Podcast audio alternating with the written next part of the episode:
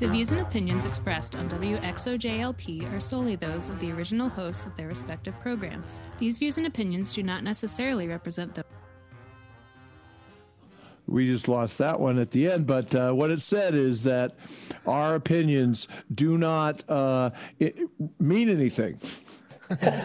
they do. you say that's what the disclaimer is? I think we do need food. They do not represent the views of the station. It's just right. us three, just the three of us idiots. Right. Yeah, that, that's all. That's all. It, that all it is. That is all it is. Oh, so uh, I'm Big D coming to you from Western Mass, where it is cold. Uh, Matt, uh, from also from Western Mass, how it's cold where you are, isn't it? Chilly, chilly, a little, a little bit of. I don't know. 15 degrees today felt like it was beyond chilly.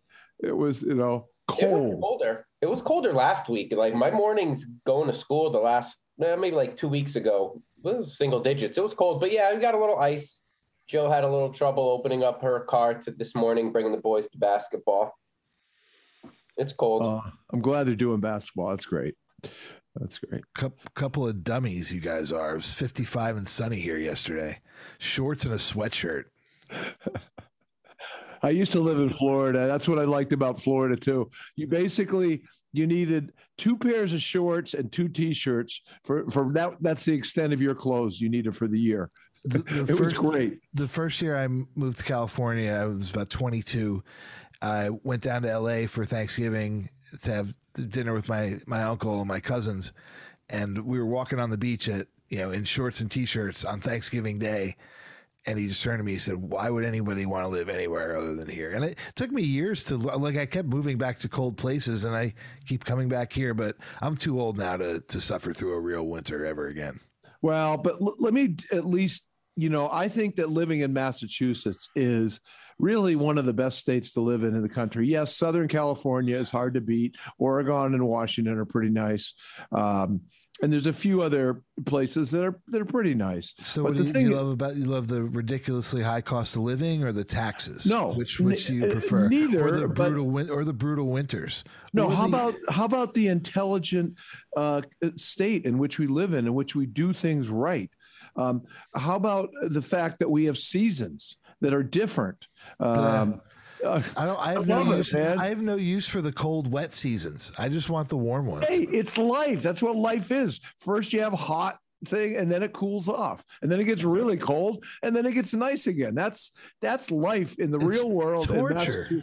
Why expose yourself to it unnecessarily? And there are other states that do things right in, in the respects that you're talking about that yeah. are you know right. and but and not all 50 that's for sure. That is definitely for sure. The thing is though in any of the states if you get too far outside a, a, a metropolitan area you're in a different world. So I think it's not so it's, much in Massachusetts. Not so much in Massachusetts. Uh, we've got I mean, we've got some hicks, but not that many. Yeah, the, uh, you're right. That doesn't really start till you get to I think Western Pennsylvania, like that. There's that northern, that northeastern yeah. peninsula almost of the country, from like you know the middle of New York, from like the Hudson Valley up. That is pretty much all red, fortunately. So it is. Right. You are you are in a little bit of a safe zone there, but so am I in Portland. It's just uh, yeah. Anyway. So what do we got to talk about today, Matt? Oh, good lord! Uh, it's been a quiet, quiet kind of week. You know, I think there's a big football game going on. I don't. I you know there might be some other news in the NFL going on. Baseball seems to be doing nothing, literally nothing. Well, at least they're having a meeting or two it was it was your Giants, Matt. It was your Giants well, that effed everything up. No, it was Bill Belichick that messed everything up. Bill Belichick doing the same old man texting thing that I did three times that week. Yeah. In, in like consecutive conversations. So explain, I, you know, I, I sort of understand this controversy over his text, but explain it to the rest of us who are Let, not. Let's go. Let's go through. There, and there's listen. There, we're talking about Brian Daboll, right? No, well, he's. Yeah, I mean, peripherally, look, yeah. There really are a lot of entangled stories going on here. It, it's not as it's not as clean cut as like this is what happened. But long story short, um, Brian Flores, the former coach of the Miami Dolphins, is suing the NFL and naming three teams in a racial discrimination lawsuit. I think he actually. I think actually all 32 teams are are on this are on the suit. I know well, you mentioned. Maybe. The, well, because it's the whole. There's NFL, three that are picked out. But I think he named the Denver Broncos, the New York Giants, and the Miami Dolphins, um, in particular. And um, his claim is that there's the racial discrimination in the hiring process, and the Giants and Broncos only called him in to fulfill the Rooney Rule quota, which is uh, any any new hire in the NFL at least one minority um, applicant, or not maybe applicant is the wrong word, uh, but one candidate. candidate. One, one interview. You have to interview one minority candidate. You have to interview yeah. one minority candidate for the rule, and so his his Brian Flores's complaint is that the Giants and the Broncos only interviewed him to fulfill that quota. And, and um, so far, everything you said to to everything you said, I would say no duh. Like the, all that seems pretty. I mean, it's pretty obvious if you observe the league, you observe the hiring process. We see all the time where you the team definitely has made up their mind, and then they bring in the minority candidate to do a token interview. Uh, you know, I use that word deliberately. So no, nobody's going to dispute that the Rooney Rule has not worked. Correct. Right. At least none of the three of us are. There are people out there that are disputing it, but not, yeah, none of us. Like the Rooney Rule yeah, it doesn't work. And and I think it, it almost misses the mark a little bit on what it's trying to accomplish. Um, I, I Daryl, we spoke about this years ago. I remember, I think right around the, the beginning of the pandemic, and and you know there was talk because again it was another cycle where the NFL was not hiring any minority coaches, and the idea of well, should they be offered draft picks you know, for hiring minorities. And, you know, I, I kind of, I don't like, I didn't like that at the time. I thought that would, it, it, I don't know, it seemed too childish. But then again, another layer of this Brian Flores is well, you have owners who are now trying to bribe their head coaches to lose. Yeah, let's. Yeah, can we set that aside for now? Can we? Yeah, that's, that is shocking. That's a whole that other really show shocking. almost. But yeah, yeah that's a great one. But right, stay on. Right, right. So, this, but I think you know, he's really opened a can of worms that needed to be opened. Yeah, but but see the the NFL has the the issue that they have, I think, in their hiring process is it's more of a good old boy kind of system. Mm-hmm. It's a system of I'm going to hire a guy that I know.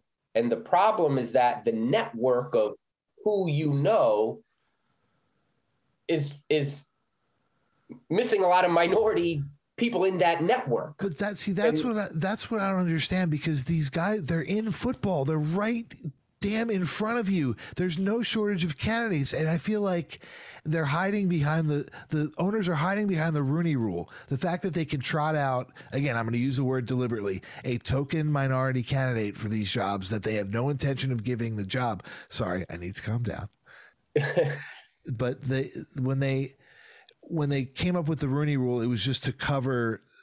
So they do that, and that satisfies the rule. There needs to be a.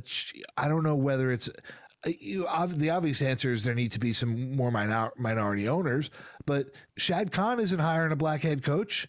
He's hiring Doug Pederson.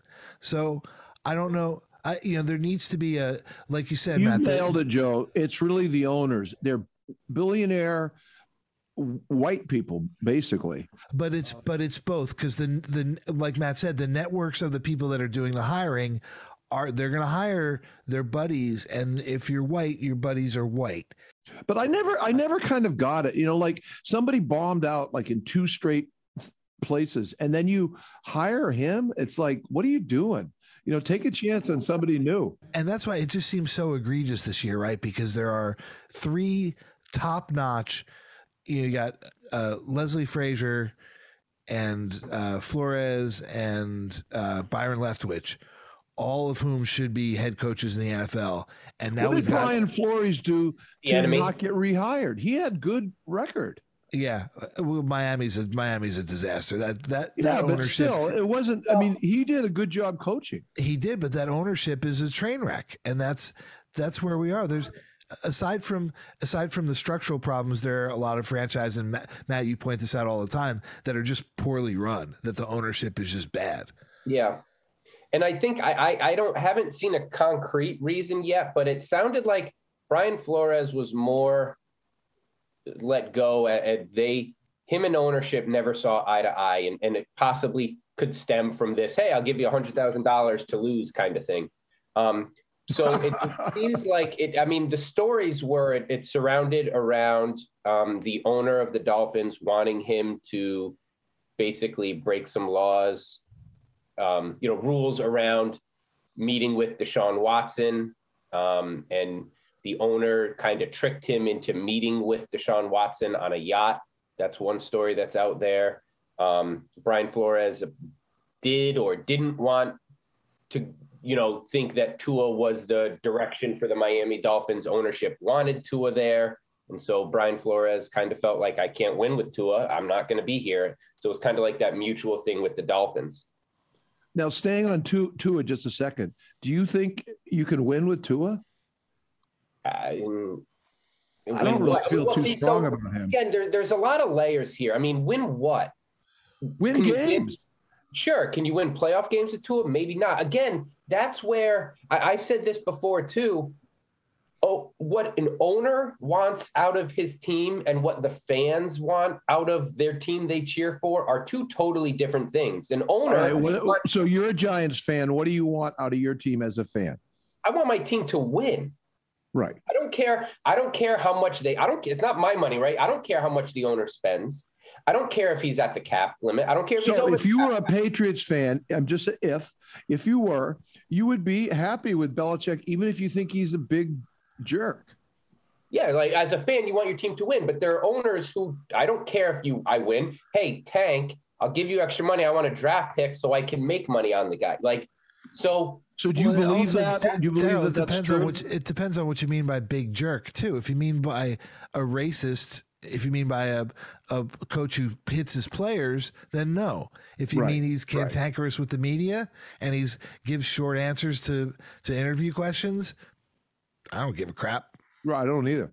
Yeah, and I don't think there's no indication that um, that Belichick is um, a racist at all. I well, don't think. Uh, that's the, I mean that's yeah. That's, I don't think that's even in question. But let's let's yeah. can we get back to the important part of this, right? Yeah. So, which is which is a coach kind of in his prime almost, even though he didn't have a job at the moment, basically sacrificing his career for a for a cause. And like I don't know where on the you know Kaepernick Ali scale this is eventually going to fall, but I guess a lot of that depends on the outcome here, and that's what I'm curious to to hear what you guys think about. Like what Wait a minute, what scale did you just say? Kaepernick, the Ali? Kaepernick to Ali, like Muhammad Ali giving up his career in the prime of his wow. prime of his career to wow. not. That's a pretty neat reference. Thanks. I just made that up on the spot. Yeah, that was pretty good. All right. Anyway, so I'm I'm curious to know. And you know, talking about Ali would be a lot of fun someday. Yeah. I don't have much do, to go there, but oh boy, right he, he was he was brilliant. He was just brilliant, and he got so mistreated for my, being against the Vietnam War. It was gross. My parents met him in an elevator in Atlantic City. And oh, they wow. said he had like three bodyguards around him that were twice his size. He he doesn't seem like the type of guy that would need it, but he, he I think back then there were a lot of people. I mean, this was probably yeah, no, know, yeah, yeah, 68, 69. There were probably a lot of people trying to do him. Malcolm X so. got killed. You know, there was a yeah. lot of. Uh, anyway, back to back to back to Matt's Matt's franchise wrecking football forever. But see, I, I don't know. I think in in general, the NFL does have an issue with their hiring process. I don't know how you can can dispute that.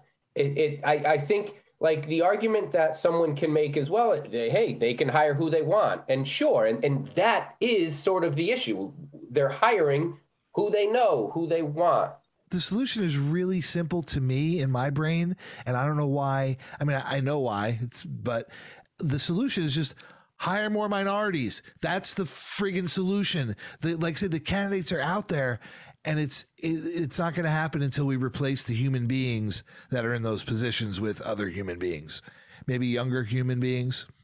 I think the the solution is to hire more minorities in the front office GM because yeah. then that then what you're doing is is changing that good old boy network. Um, in in the it, it specifically with the Giants and and you and, and look, I, I have honestly done a lot of reflecting and thinking about this. I, I like you will both know anyone who listens know I'm a Giant fan, and so I'm sure there are some big blue shaded glasses that I'm wearing, but. Right. I, I also I, I'm not going to sit here and be like, yeah, the Giants were racist in this process. Yeah, sure. Like I, I can't jump to that conclusion right away. And Joe, I know you're gonna, but hear me out. I mean, here's a team and here's ownership. No, no, I'm actually, I'm actually, I'm actually with you because I know the Maras worked with with the Rooney Very family to get the Rooney Rule in place. So right. I, am not, I'm not ready to just sort of paint the Giants as a racist organization, but they're part of a system where these decisions, where racist decisions are the default, and that's where we're stuck. And it's not there, it's not them out there saying we're going to keep the black man down. It is them just operating in the system that is around them. And I'm sure they considered, you know, apparently they considered Flores semi seriously, but the, but like everyone else, well, they, they but like everyone else, they made their hiring decision prematurely, at least at least in the in the structure of things and i know i know there's going to be an official paper paper trail electronic paper trail that covers their butts because they're not stupid. But at some point, someone in that organization who's a friend of Bill Belichick, he one of them got in touch with the other. They were having a conversation, and he said, hey, "We're hiring Daboll," and he texted the wrong Brian. Like that's that seems it's it's almost comical the way it happened, but it's not again not surprising. I'm sure it's happened with almost every. As, as an old guy like Belichick, we're pretty similar ages, and uh, I totally, I totally make those mistakes over and over and over again. It's crazy. Well, like I said, I did it uh, literally the day before that story came out. I did it in like three consecutive conversations, and I almost just put the phone away for the day. But of course, my my move didn't have this kind of consequences. But then back back to my original question for you guys what do you think? I mean, we know something has to be done structurally to change. Uh, here's, Maybe is it Matt? Is the solution draft picks? I mean, that seems kind of. So here's my so you know I love putting on my oh, my awesome! I, I, can't wait to hear this. I, which I hat? Have, which hat are you putting on now? Commissioner Commissioner Baker. Oh, okay. Here's, here's what I do. I do two things. I'm, I'm let me be in the camera too. I do two things. One, I incentivize hiring of front office and, and GM personnel, not so much the head coach. I, I prioritize prioritize that first, and I reward salary cap money for your team for hiring a minority GM. Right. Whoa. I'm not giving you Whoa. the owner cash. I'm not giving you a draft pick that you can ruin it on. I'm giving you extra money to spend on your team. And how so, much money? Like a million, I, two million? I haven't gotten there yet. I haven't okay. worked out the numbers. Yeah. But I'm incentivizing that, and I'm like going to give your team more money to spend. Now, if you don't spend it, that's on you as an owner. I also am going to create some sort of um, way to evaluate ownership. And now, if you are tanking, if you are, hey, you're going to hire a GM to check off a box, I'm going to give you an extra 10 you know, a 10 million on the salary cap and you're choosing not to spend it, you're consistently down here, you are not doing everything you can as an owner to put a winning product on the field, you're out. Because right, players are held to a standard of the integrity of the league. And you know who isn't held to that integrity of the league standard is is ownership. And so I think you incentivize hiring the front office. And I know that's not the in your face camera like a head coach is, but I think that's how you change that that network of I'm going to hire who I know. I agree. That's a great, great place point. to start. Great I think the, the the problem implementing that stuff is the same problem they have implementing changes to help the coach hiring process. So again, I know you can. I like but, I like the I like the salary cap incentive. I think you have to keep it modest enough. You know, maybe like five percent of the cap, you know, enough to sign a good player, a really good player, or an you know a couple extra, you know, lineup further down the lineup guys. I, I mean, I I like the idea. I'm not so sure.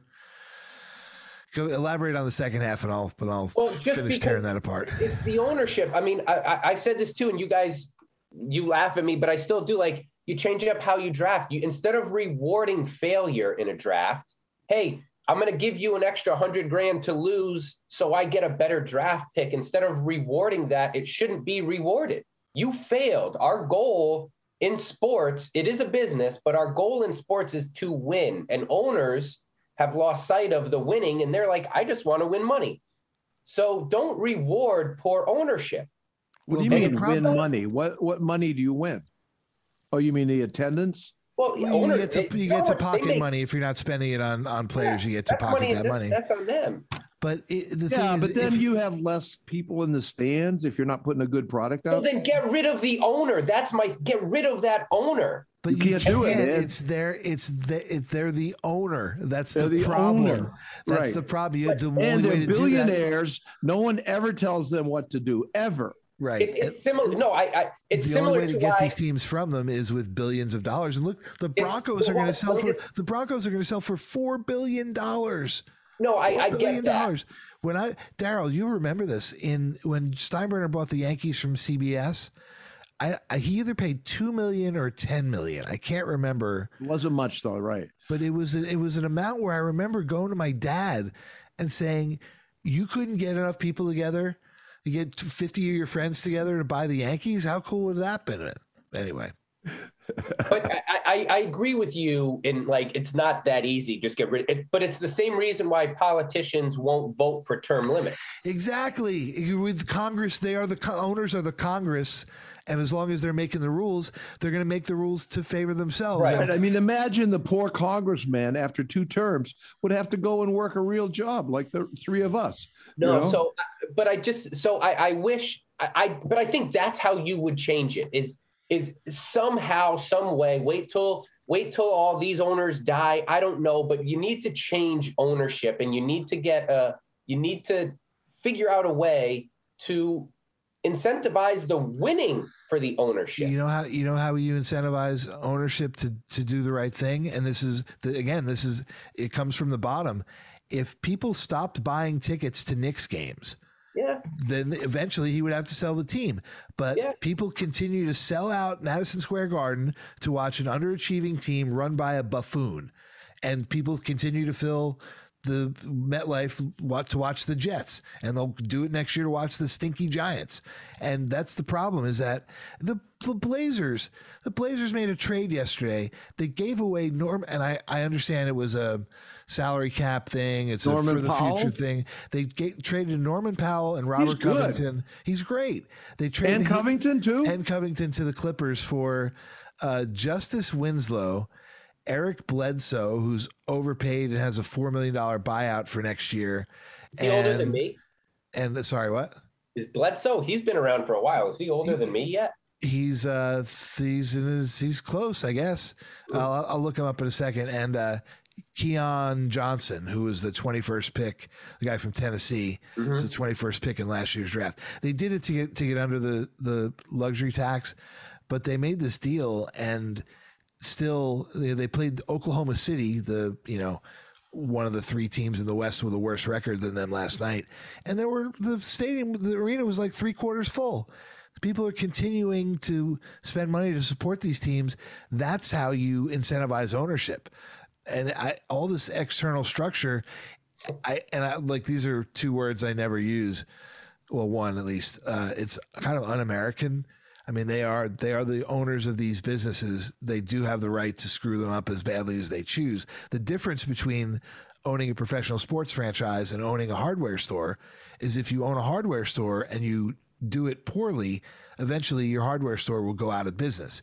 You can own a pro football franchise or a basketball franchise for decades and do it atrociously and mm-hmm. still make billions of dollars. And the yeah. thing is too, for the most of these owners, the teams aren't they're, they're not businesses to make money. They're not even trying they're probably losing money No, they're they're vanity things. Exactly. exactly. But you know what the the problem is with fans deserting a a crappy team is you know, for these people that have season tickets, it's a big deal to hold on to your season tickets. I hold on to my UMass basketball season tickets, even though they're just a, a terrible team year after year. I still live in the hope that one day they will get good again.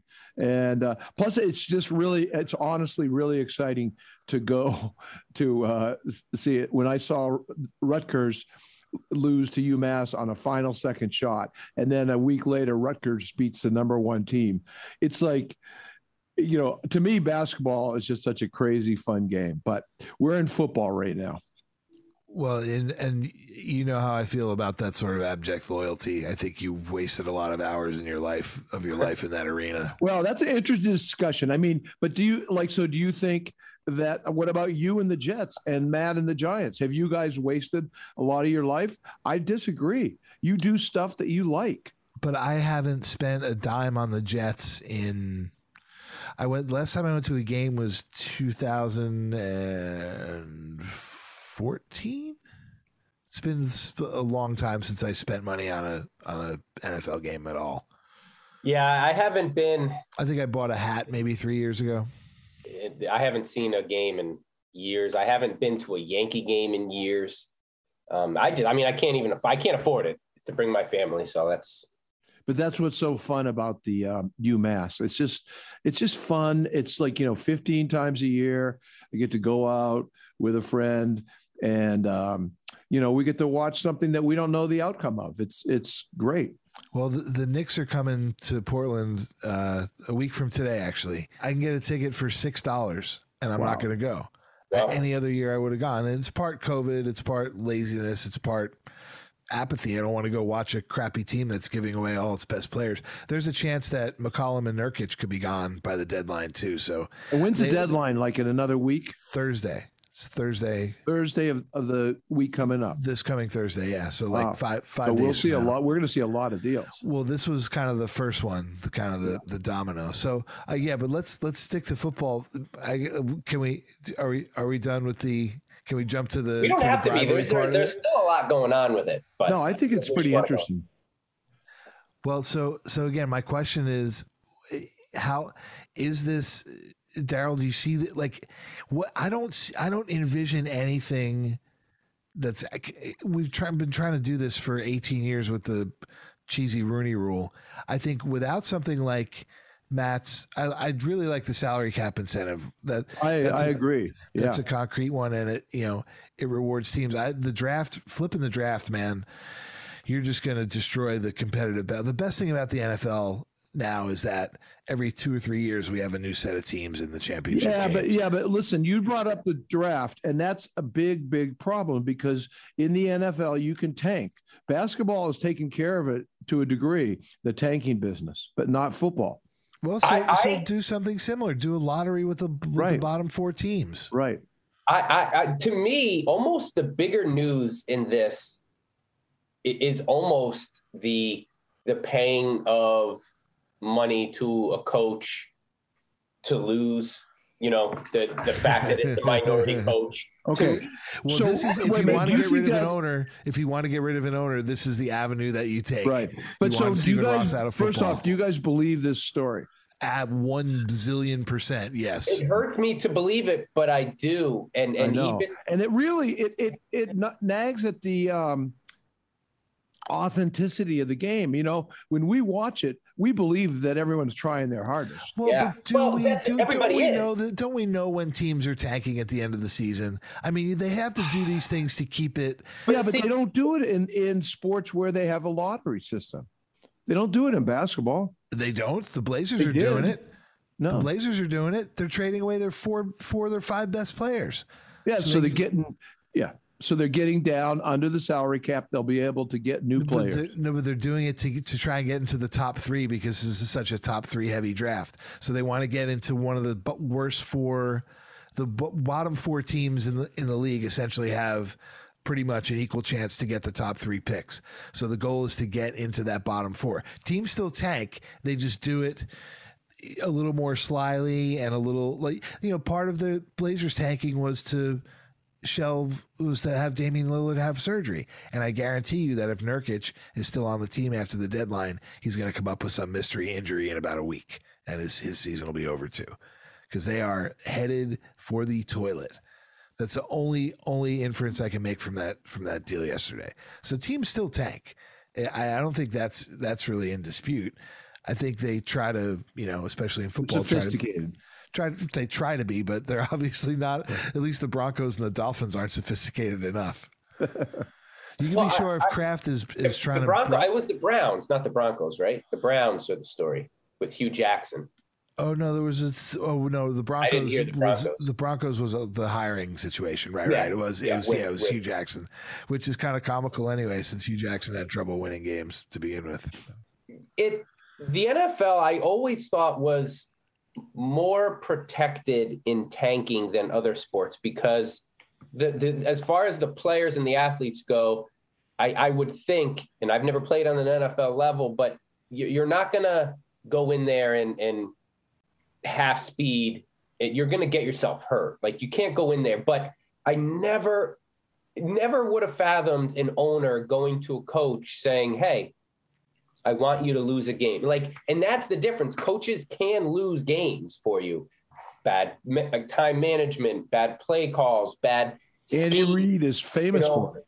Putting putting guys in putting guys in in the wrong positions to be successful. And and, and look like the Dallas Cowboys. Look at what they do. They you bring in a Dan Quinn and, and their defense turns around that to me is a this is a that's a huge thing because there like you said i mean think of all the money that's changed changed hands in betting and now your owner has has is actively trying to lose a game how is that any different than pete rose well i, I always did kind of no I that's always, a great point though how is it any different than pete rose well pete rose bet for his own team pete rose never yes, bet against did. his team that's, that's, that's pretty gross you know, but it's completely the opposite of Pete Rose. Pete Rose was at least betting on his own team. Never bet on his team to lose. He bet on his team to win every every betting slip they found with for Pete Rose. He bet for the Reds. Yeah, you're right. Every single one. So this and is exactly like today. That wouldn't even be an issue, would it? No, it would. You still can't bet. They still, still can't bet on the sport. In fact, I think in most sports they can't bet on any any they can't do any sports betting. But I mean, if you're making the thing is now professional athletes make enough money where they don't have to supplement their income by either right. gambling or taking bribes from gamblers. Most of them, at least. No, that's what's so hard to believe that people like Ted Williams used to have to take a, a, uh, a winter job because they didn't make enough salary to live at a year round. So, Matt, I, I think, you know, it's funny. Like, I you sort of knew this was happening, but I always wondered what the actual conversations were, you know, because I, I, you assume that an owner isn't going to walk up to his coach and say, I want you to lose a football game, but the owner and management can send signals. Like, there's no way, even if Chauncey Billups has not had a single conversation with Joe Cronin, who's the interim GM, he knows that the team's organization's plan is to send the the send them to the bottom of the standings. Mm-hmm he can infer that from the things they're doing. He can infer that from the things they're saying in the press. I don't know. Uh, like I, I figure most cases are somewhere in between that phony scenario I just described and what Stephen Ross did with Brian Flores. Right?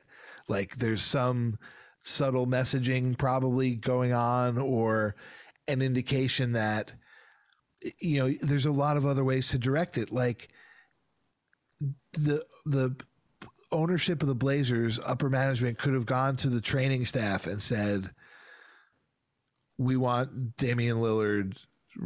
We want him out for the season. You know, this is the direction we want you to take his treatment."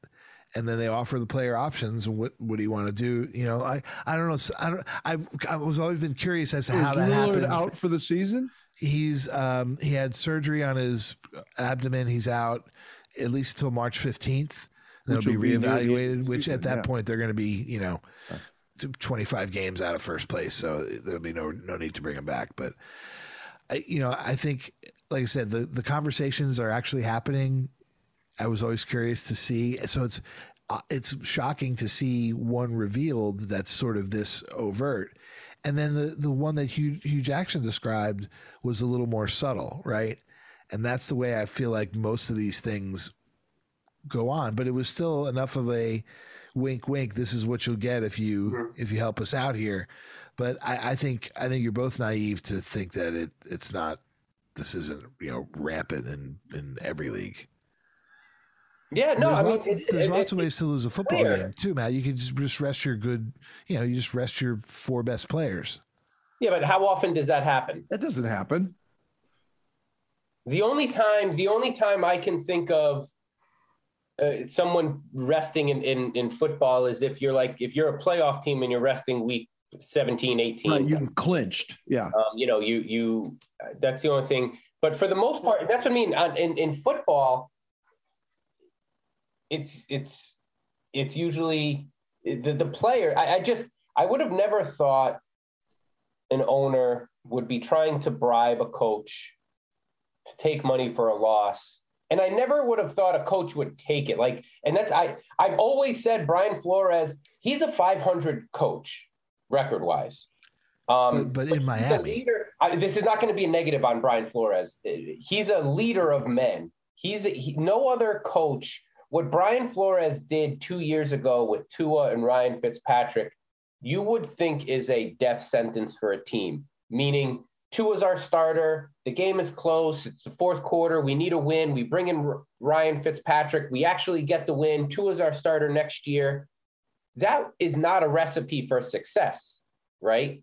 But Brian Flores is a good communicator, and guys respond to him and he's able to keep things together. He has a seven game losing streak this year and then an eight game winning streak. His team never quits on him. I cannot say that for the Giants of last year. The hmm. Giants quit on that coaching staff, which is why they're no longer there. And but and so, but I, I prior to this story, you know, I pumped the brakes a little bit on Flores because my argument would be like, well, you know, he, all those things are true. He's still a 500 winning percentage coach in three seasons. Now you find out that the ownership wanted him to lose. How good could he have been if he had ownership and management backing him, helping him with player personnel and making these choices? So, you know, I just, I hope Brian Flores gets another shot because really I, I, you know, it, it's it's a tough from a legal standpoint. I'm not a lawyer.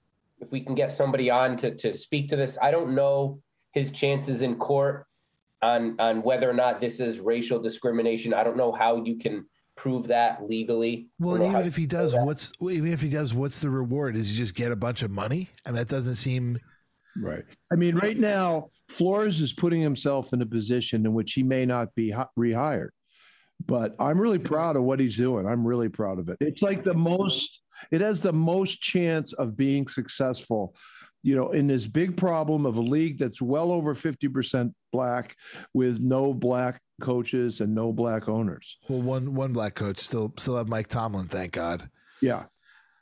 But who really I, is a pretty good coach. I, I I hated Roethlisberger so much that I didn't yeah, give him much credit. But it would really, be nice to be able to root for the Steelers now. Yeah, absolutely. Yeah if I'm an NFL owner with a vacancy, I'd be friggin' terrified not to hire him right now.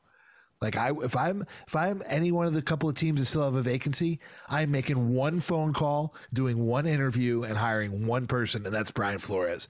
If the, any team wants to cover their butts in this whole situation, that's what they have to do is hire this guy tomorrow. But they're running out of jobs. They keep hiring all these doughy white guys. Plus, what he's done has made him really hard to be hired. Matt, every 37 year old white guy in the country is getting an NFL head coaching job. Why can't you? I should put my name in. Do it. I, well, no, clearly I, I, was I was meant to be a commissioner, not a coach. You'd be a better hire than Brian Daboll.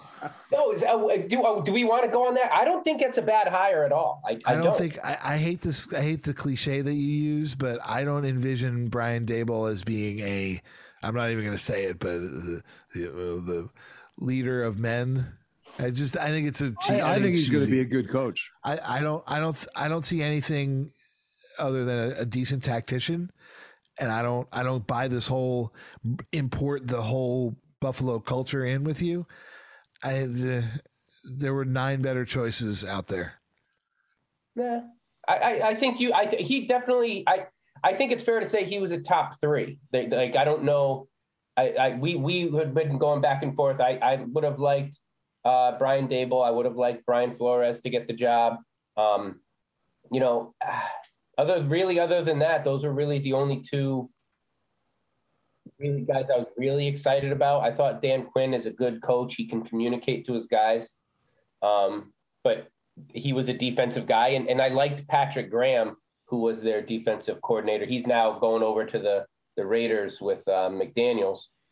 But you know, I, I, I don't I we'll see if Daboll can be a head coach, but I don't think he's a bad hire at all. I oh man, I, I if I'm the Giants, I want somebody proven, somebody stable. And man, they blew it. They blew this one, and they, they right. blew it. They blew it even even bigger with their process, which is right. again kind of comical for the rest of us to see. What what they had they gave they had their first round of virtual interviews with all their candidates. They listed off who their finalists were going to be. And it was the day before his in person interview where Belichick had given the text. So right. you can't say he didn't have it. He, uh, he did have an interview. He had he a 20 minute finalist. He had a 20 minute Zoom interview, right? And that they all they gave them that, all 20 that, minute Zoom Zoom interviews, and then they brought the other. Well, again, that uh, I don't even know if we want to go there. I I don't know if you can call the process that the Giants did. I, I don't know, other than I, I'll give you, and I don't know how you would dispute this. Joe Schoen coming from the Buffalo Bills had his number one guy that he wanted to hire.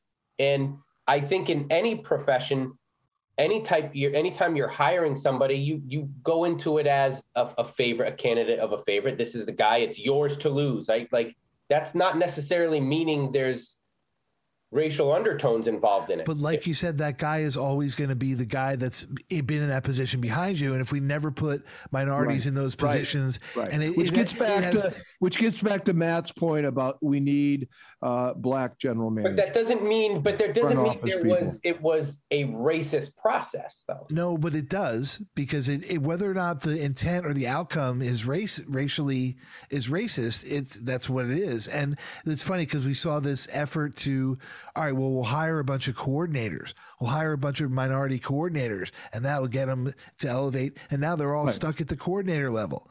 You look. Right. No, I, I, I, I, you're right, and I'm not disputing. I do believe that there is an issue, but let me. I think the issue is the NFL. It's the process. Let me ask this, like, right, and here's this is my mindset, and I could be wrong on this. If I'm at a bar and I I find uh, I see uh, an attractive woman, someone who looks good to me, right? I, I make a comment. Tread lightly, you're married. Uh, what? said tread lightly, you're married. Right, he's, he's cheating. Right? Yeah. He's yeah, cheating. That's okay. right. I, I, I try to talk to her. She's not feeling it. She turns me away. Okay. I try to buy her a drink. She doesn't do this. Right now, I'm leaving the bar, and I one more time. I, I I'm persistent. I keep trying. As she's not feeling it right.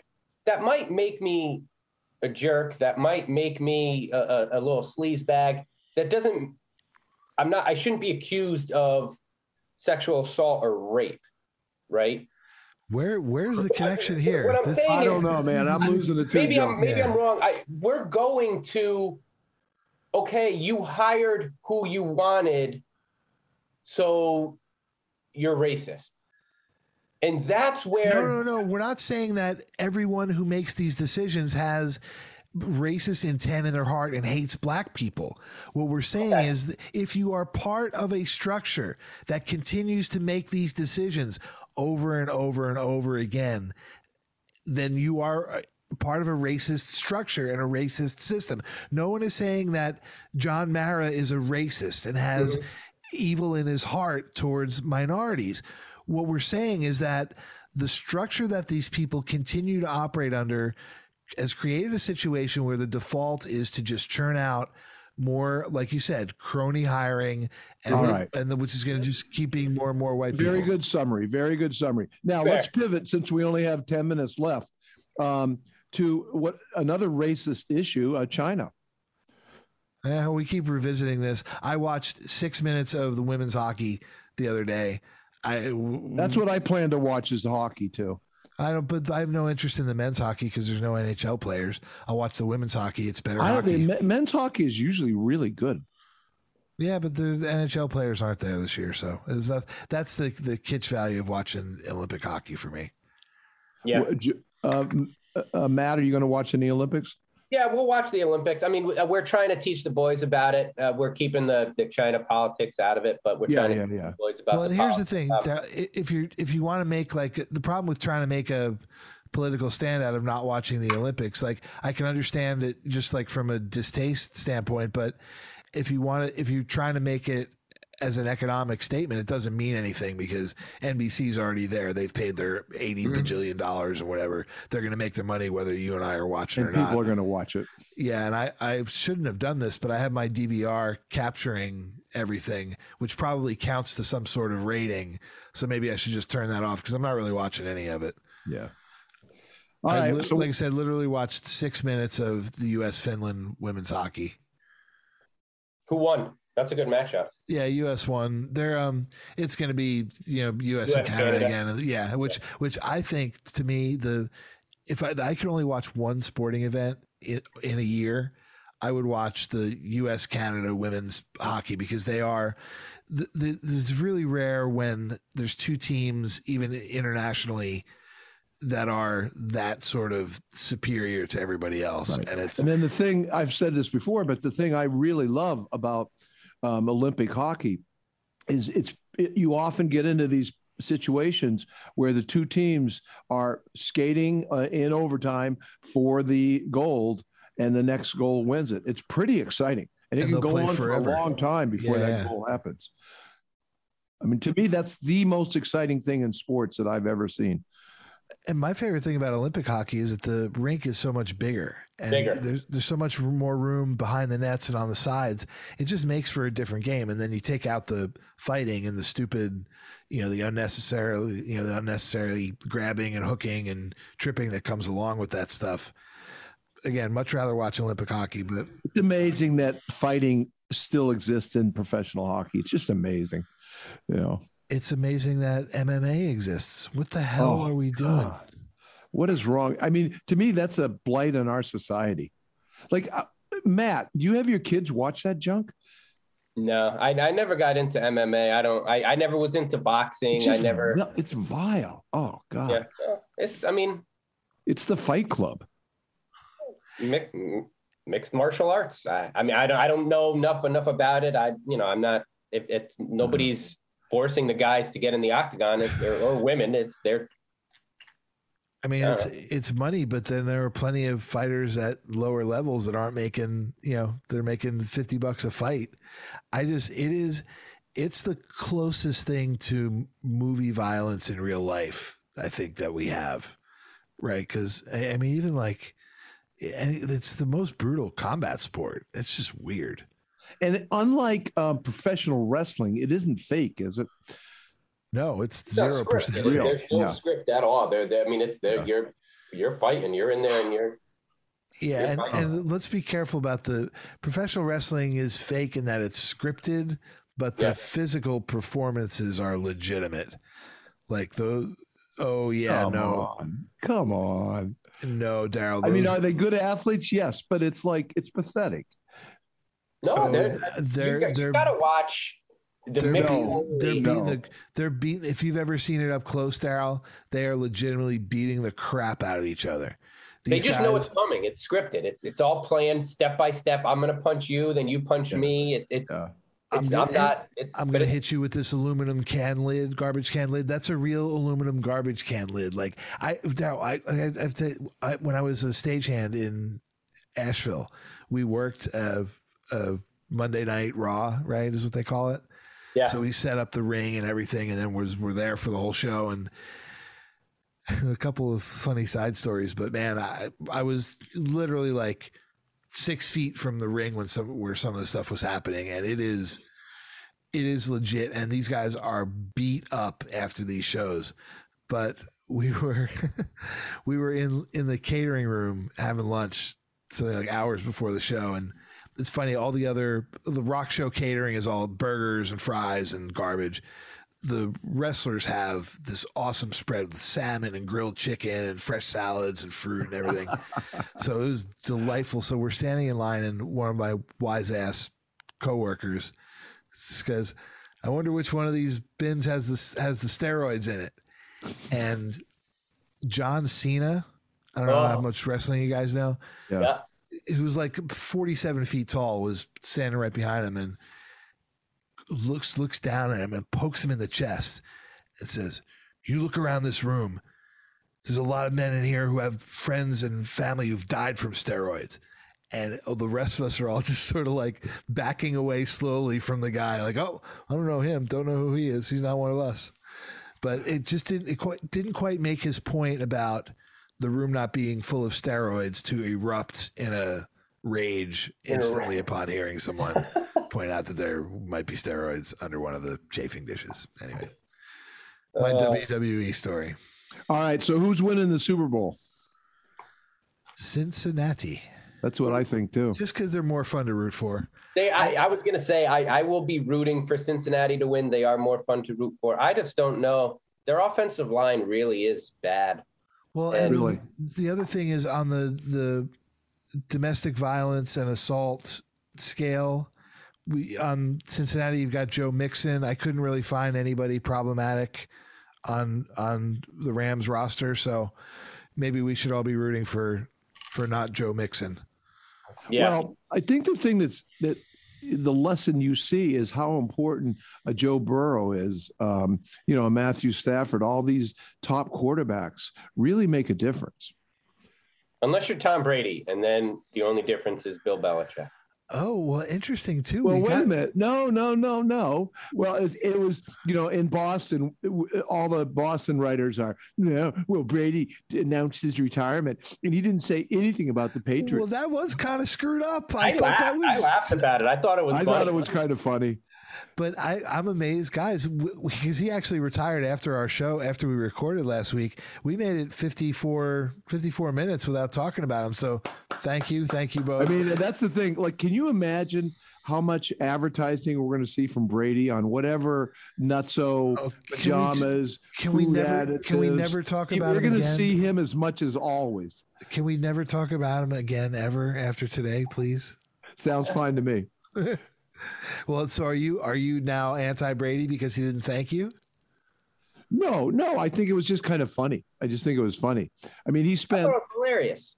Yeah, I, I just thought it was funny because he spent 20 years here. He had tremendous success, you know, and his taking a low salary is what allowed the Patriots to build up the rest of their roster.